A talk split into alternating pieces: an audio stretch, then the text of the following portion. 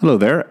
So, you're about to listen to a recorded version of a lecture that I delivered at the University of Tilburg in the Netherlands on the 24th of September 2019. The lecture was entitled Welcoming Robots into the Moral Circle and was a riff off a paper I wrote with the same title, but with the subtitle A Defense of Ethical Behaviorism. Now, the lecture is effectively a more abbreviated and punchier summary of the arguments in that paper.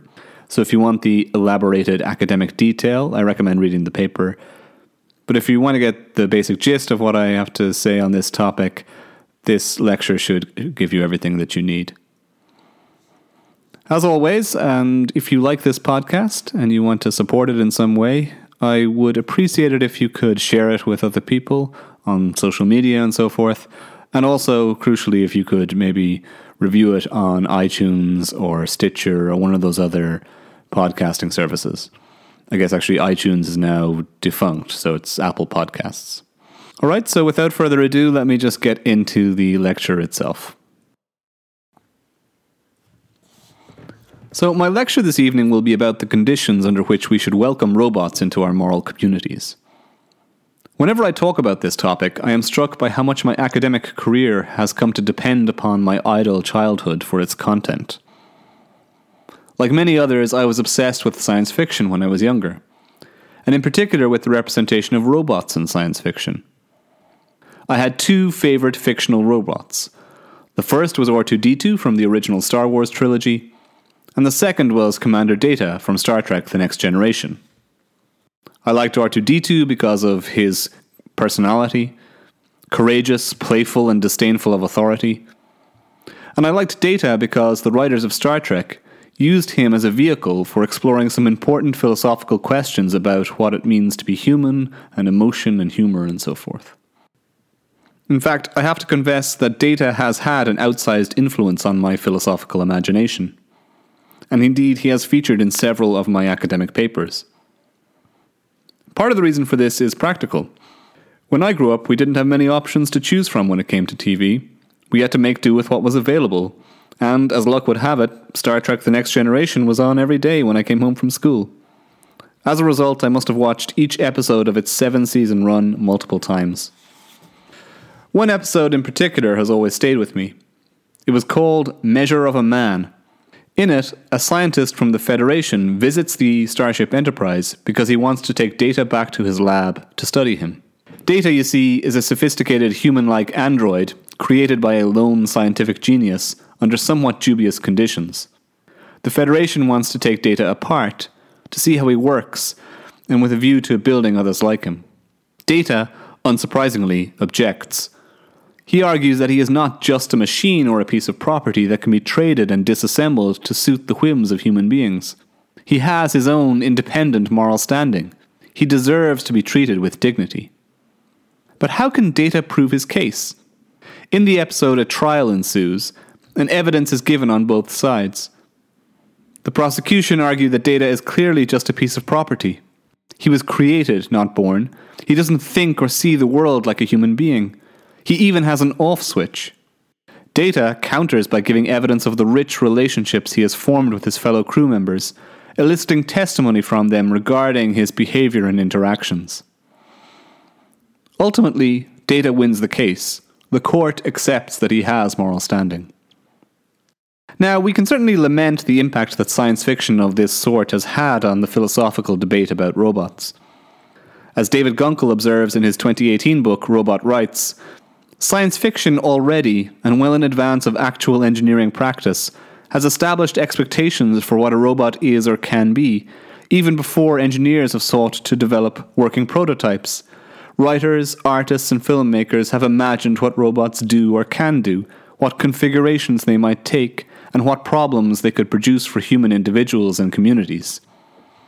He continues, noting that this is a potential liability because Science fiction, it is argued, often produces unrealistic expectations for and irrational fears about robots that are not grounded in or informed by actual science. Now, I would certainly like to heed this warning, but nevertheless, I think that the approach taken by the next generation writers in the episode Measure of a Man is fundamentally correct. Even if we cannot currently create a being like data, and even if the speculation here is well in advance of the actual science, they have still given us the correct guide to resolving the philosophical question of when to welcome robots into our moral community. Or so at least I shall argue in the remainder of this lecture. Now, before I get into my own argument, let me say something about the current lay of the land when it comes to this issue. Because it's not necessarily pretty. Some of you might be familiar with the famous study by the social psychologist Muzafer Sherif. It was done in the early 1950s at a summer camp in Robbers Cave, Oklahoma. Suffice to say, this is one of those studies that would never get ethics approval nowadays. Sherif and his colleagues were interested in tribalism and conflict. They wanted to see how easy it would be to get two groups of 11 year old boys to divide into separate tribes and to go to war with one another. It turned out to be surprisingly easy. By arbitrarily separating the boys into two groups, by giving them some nominal group identity, the Rattlers and the Eagles, and by putting them into competition with each other, Sherif and his research assistants sowed the seeds for bitter and repeated conflict. The study has become a classic, repeatedly cited as evidence of how easy it is for humans to get trapped in intransigent group conflict. And I mention it here because, unfortunately, it seems to capture what has happened with the debate about the potential moral standing of robots. The disputants have settled into two tribes. There are those that are anti the idea, and there are those that are pro the idea. And the members of these tribes sometimes get into heated arguments with one another, particularly on Twitter, which is admittedly not the best medium for rational debate. Those that are anti the idea would include Noel Sharkey, Amanda Sharkey, Deborah Johnson, Aimee Van Wynsberghe, and the most recent lecturer in this series, Joanna Bryson. They cite a variety of reasons for their opposition. The Sharkeys, I suspect, think that the whole debate is slightly ridiculous because current robots clearly lack the capacity for moral standing, and indeed, debating their moral standing distracts us from the important issues in robot ethics, namely, stopping the creation of robots that are harmful to human well being. Deborah Johnson would, I think, argue that robots can never experience pain or suffering, and so as a result will never have moral standing. Van Wynsberghe and Bryson are maybe a little bit different, and lean more heavily on the idea that even if it were possible to create robots with moral standing, a possibility that Bryson at least is willing to concede, it would be a very bad idea to do so because it would cause considerable moral and legal disruption.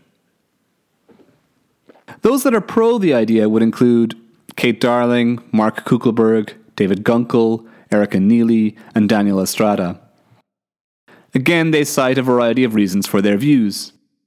Darling is probably the weakest on the pro side here. She focuses on humans and thinks that even if robots themselves lack moral standing, we should treat them as if they do, because that would be better for us and how we treat one another. Kuckelberg and Gunkel are more provocative, arguing that in settling questions of moral standing, we should focus less on the intrinsic capacities of robots and more on how we relate to them. If those relations are thick and meaningful, then perhaps we should accept that robots have moral standing. Erica Neely proceeds from a principle of moral precaution, arguing that even if we are unsure of the moral standing of robots, we should err on the side of over inclusivity rather than under inclusivity when it comes to this issue. This is because it is much worse to exclude a being with moral standing than it is to include one without. Daniel Estrada, then, is probably the polar opposite of people like Bryson and Van Wynsberghe. He welcomes the moral and legal disruption that embracing robots would entail, because it would loosen the grip of humanism on our ethics. What about me then? Where do I fit in in all of this? I think most people would classify me as belonging to the pro side of the debate. I have certainly argued in the past that we should be open to the idea that robots have moral standing. But I would much prefer to actually transcend this tribalistic framing of the issue. I am not an advocate for the moral standing of robots. I think actually that many of the concerns raised by those on the anti side are valid. Debating the moral standing of robots can seem at times ridiculous and a distraction from other important questions in robot ethics. Furthermore, accepting them into our moral communities will undoubtedly lead to some legal and moral disruption. Though I would add here that not all disruption is a bad thing. That said, I do care about the principles we should use to decide questions of moral standing, And I think that those on the anti side of the debate sometimes use bad arguments to support their views. This is why, in the remainder of this lecture, I will defend a particular approach to settling questions of moral standing, and I'll do so in the hope that this can pave the way to a more fruitful and hopefully less tribalistic debate. In this sense, I try to return to what I think is the true lesson of Sherif's famous experiment on tribalism. In her fascinating book, The Lost Boys, inside Muzafer Sherif's Robbers Cave experiment, Gina Perry has revealed the hidden history behind Sherif's work.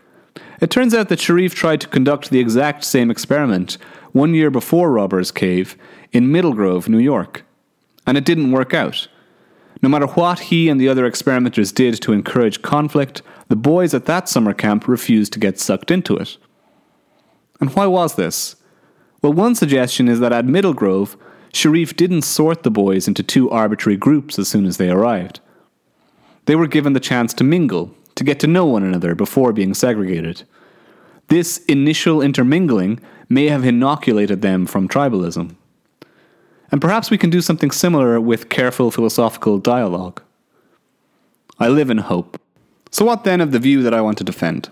The view is something that I call ethical behaviorism. According to this view, the behavioral representations of another entity towards you are a sufficient, and oftentimes the best or only ground for determining their moral status or standing. To put it slightly differently, how an entity looks and acts is enough to determine its moral status. If it looks and acts like a duck, then you should probably treat it like any other duck. Now, ethical behaviorism works through comparisons. If you are unsure about the moral status of a particular entity, and for present purposes this will be a robot, then you should compare its behaviors to that of another entity that has already agreed to have moral status, say a human being or an animal. If the robot is roughly performatively equivalent to that other entity, then it too has moral status. I say roughly performatively equivalent, since no two entities are ever perfectly equivalent. If you compared two adult human beings, you would probably spot some performative differences between them, but this wouldn't mean that one of them lacks moral standing as a result. The comparative test is always a rough one and not an exact one. Now, there is nothing novel in ethical behaviorism. It is, in effect, just a moral variation of the famous Turing test for machine intelligence. Where Turing argued that we should assess intelligence on the basis of behavior, I am arguing that we should determine moral standing on the basis of behavior. And I'm not the first to defend this view, others have defended something very similar to it, even if they haven't explicitly labeled it as such. Despite the lack of novelty, ethical behaviorism is easily misunderstood and frequently derided. So let me just clarify a couple of points. Ethical behaviorism is a practical and epistemic thesis about how we can settle questions of moral standing. It is not an abstract metaphysical thesis about what it is that actually grounds moral standing. So, for example, somebody could argue that the capacity to feel pain is what metaphysically grounds moral status, and this, that this capacity in turn depends on a creature having a certain kind of mental apparatus. The ethical behaviorist can agree with all of this. They will just argue that the best evidence we have for determining whether an entity has the capacity to feel pain is behavioral. Furthermore, ethical behaviorism is agnostic about the broader consequences of its comparative tests. To say that one entity should have the same moral standing as another does not mean that both are entitled to a full set of legal and moral rights. That depends on other considerations. A goat, for example, could have moral standing, but that doesn't mean it has the right to own property. This is important because when I'm arguing that we should apply this comparative approach to robots, I am not thereby endorsing a broader claim that we should somehow grant robots legal rights or treat them like adult human beings. That depends on who or what they are being compared to. So, what's the argument for ethical behaviorism? Well, it consists of three basic propositions or premises. The first premise is that the most popular criteria for moral status are dependent on mental states or capacities. For example, I'm thinking here of theories that focus on sentience, consciousness, having interests, being an agent, or being a person. They all depend on some kind of claim about a mental state or capacity, or a set of such capacities.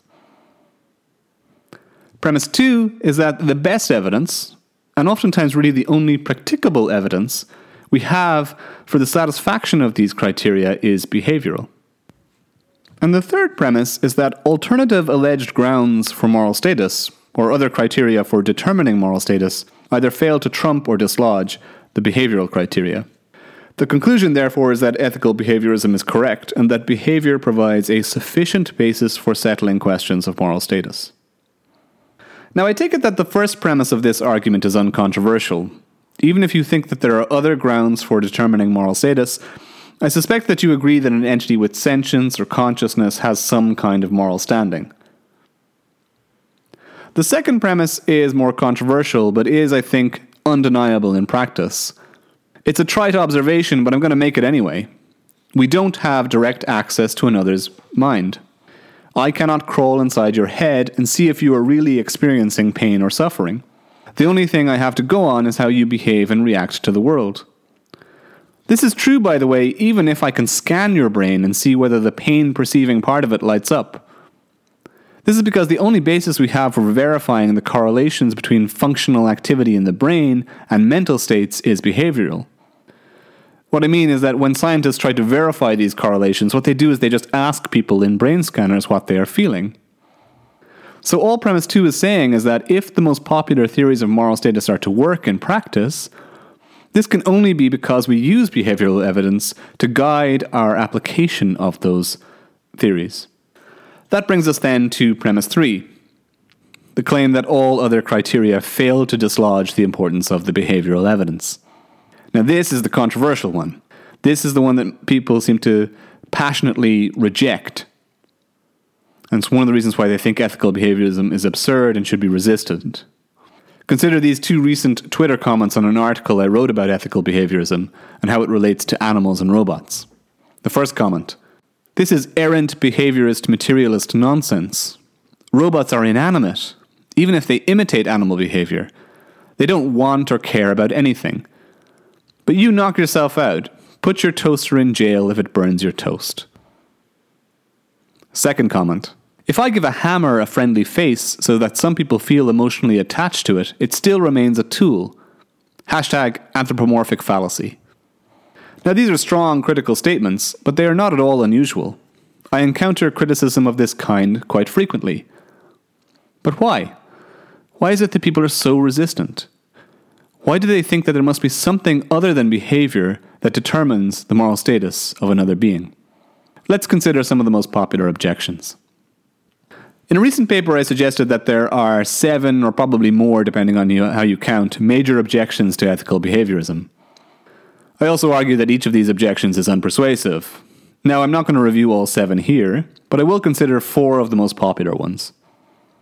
Each of these objections should be understood as an attempt to argue that behavioral evidence by itself cannot suffice for determining the moral standing or status of another being. Other evidence matters as well, and that evidence can defeat or undermine the behavioral evidence.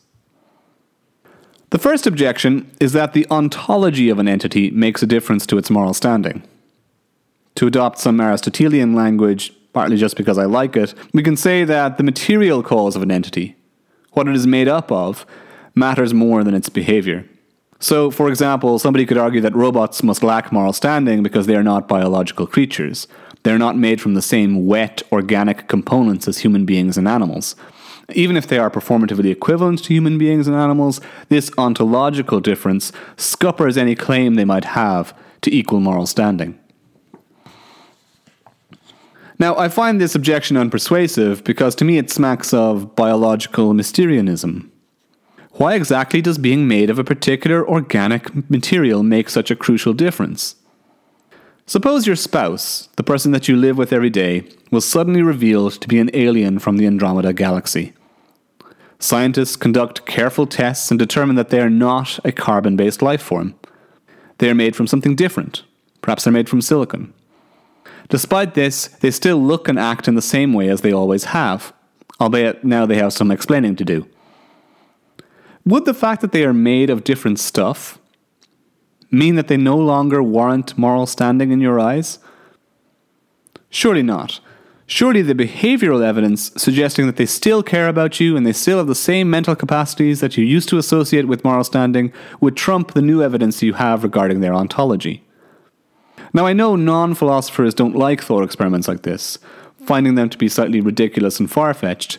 Nevertheless, I do think they are vital in this context because they reveal that behavior is really what matters here, more than matter. This is also, incidentally, why I think it's just wrong to say that ethical behaviorism is a materialist view. Ethical behaviorism is agnostic about the physical instantiation of the mind. All that said, I am willing to make one major concession to the material cause objection. I will concede that ontology might provide an alternative, independent ground for determining the moral status of an entity. Thus, I think we can accept that an entity that is made of the right biological stuff has moral standing, even if they lack some behavioral sophistication that we usually require for moral standing. For example, someone in a permanent coma might have moral standing because of what they are made of, and not because of what they can do. Still, all this would show is that being made of the right stuff provides an independent, sufficient ground for moral standing, and not that it is itself a necessary ground for moral standing. The latter is what you need to prove to undermine ethical behaviorism. The second objection is that how an entity comes into existence makes a difference to its moral standing. To continue the Aristotelian theme, we can say that the efficient cause of existence is more important than the unfolding reality of existence.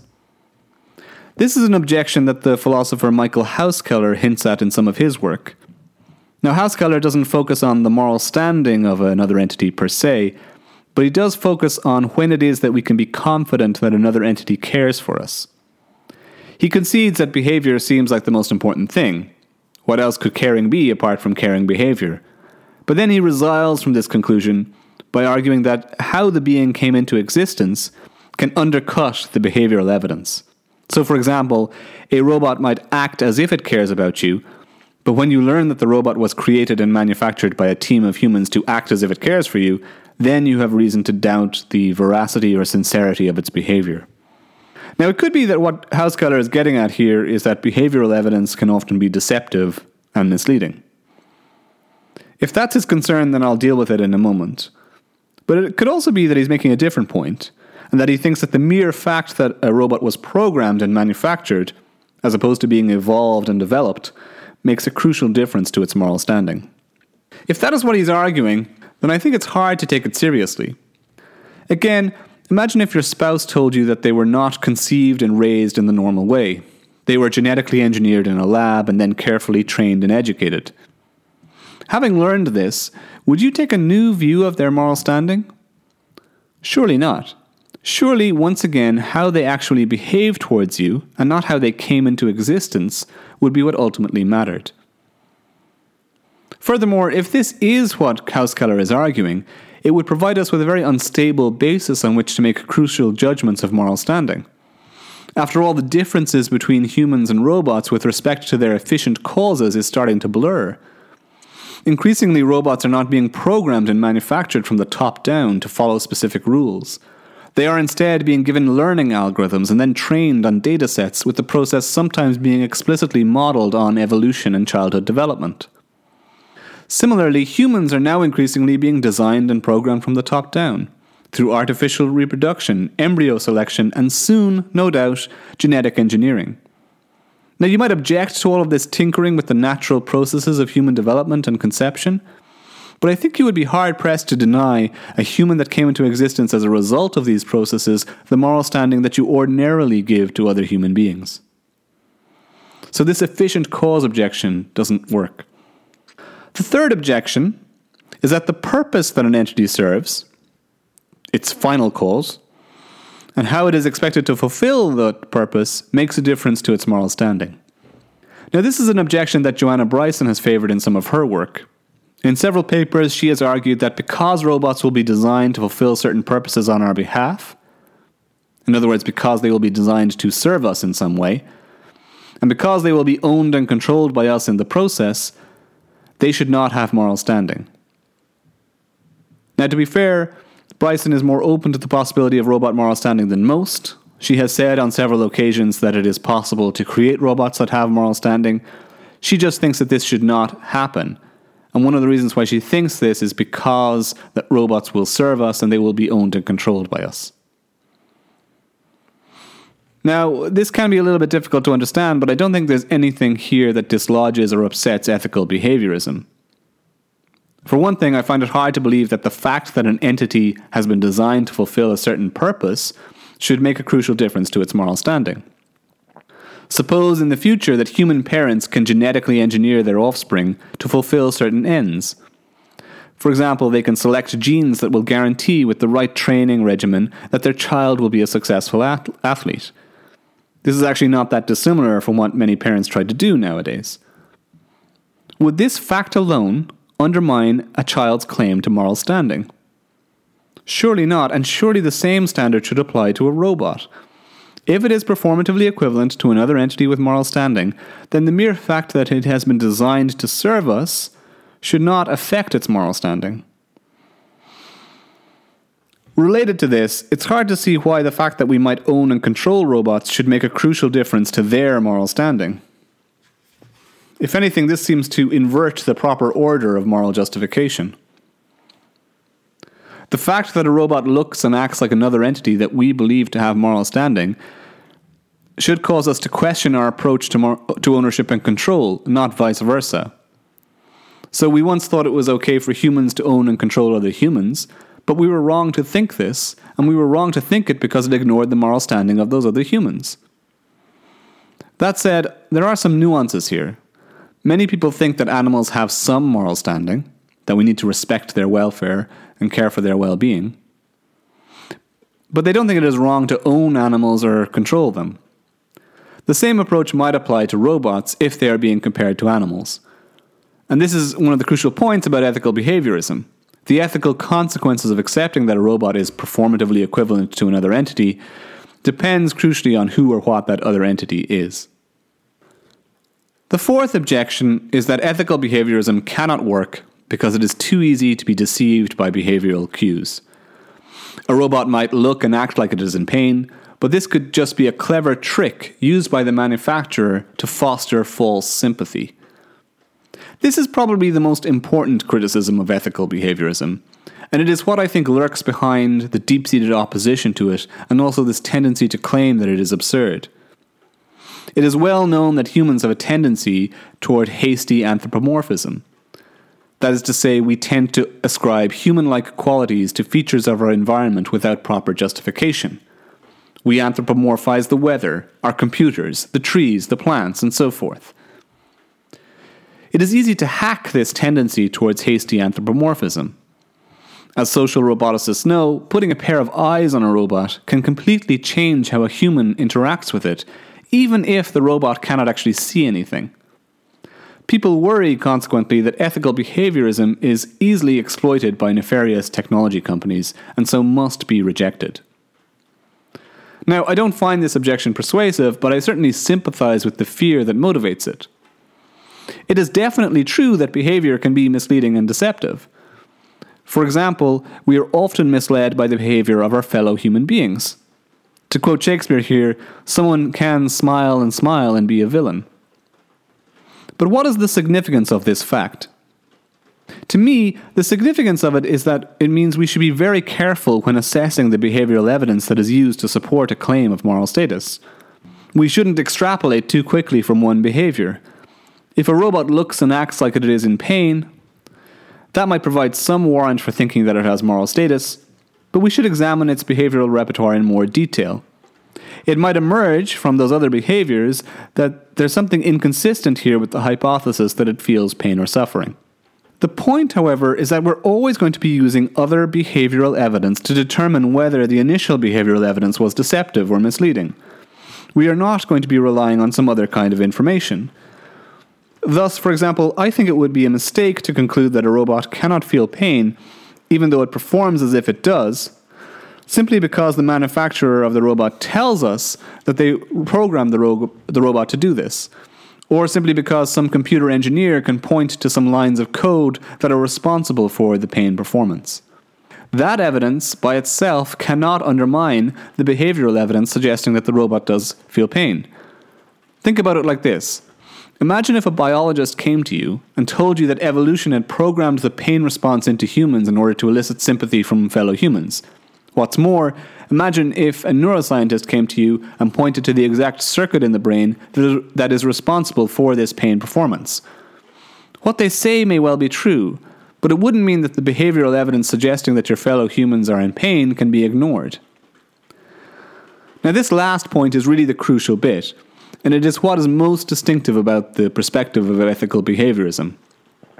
The tendency to ignore it or not appreciate it is why I think many people on the anti side of the debate make bad arguments.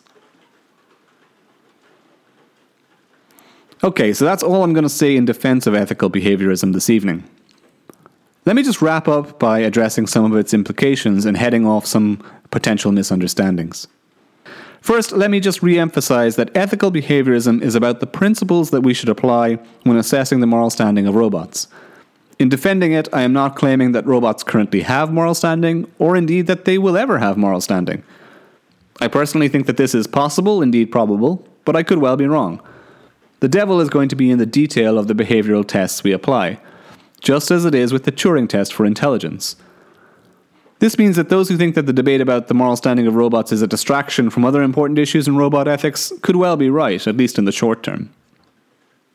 Second, let me also emphasize that there is nothing in ethical behaviorism that suggests that we ought to create robots that cross the performative threshold to have moral standing. It could be, as people like Bryson and Van Wynsberghe argue, that this is a very bad idea, that it will just be too disruptive of existing moral and legal norms. What ethical behaviorism does suggest, however, is that there is an ethical weight to the decision to create human like and animal like robots, and that this is perhaps being underappreciated by robot manufacturers. Third, even if we acknowledge the potential risks here, I think we should also acknowledge that there are potential benefits to creating robots that cross the performative threshold to have moral standing. Indeed, one of the virtues of ethical behaviorism is that it can help to reveal a value to relationships with robots that is otherwise hidden. If I'm right, then under the right conditions, robots can be genuine objects of moral affection, friendship, and even love.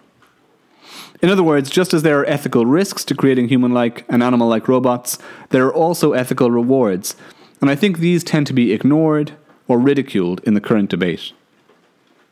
Fourth and finally, and related to the previous point, I just want to say that the performative threshold that robots have to cross in order to unlock the different kinds of value might vary quite a bit in practice. So, the performative threshold that a robot needs to cross in order to attain some basic moral standing might be quite low, but the performative threshold that it needs to cross in order to be your friend or to be your lover might be substantially higher. Now, these are topics that I have explored in greater detail in some of my other papers, but I don't have time to address them at any length right now. So, on that note, it's probably time for me to shut up and to hand over to you. Thank you.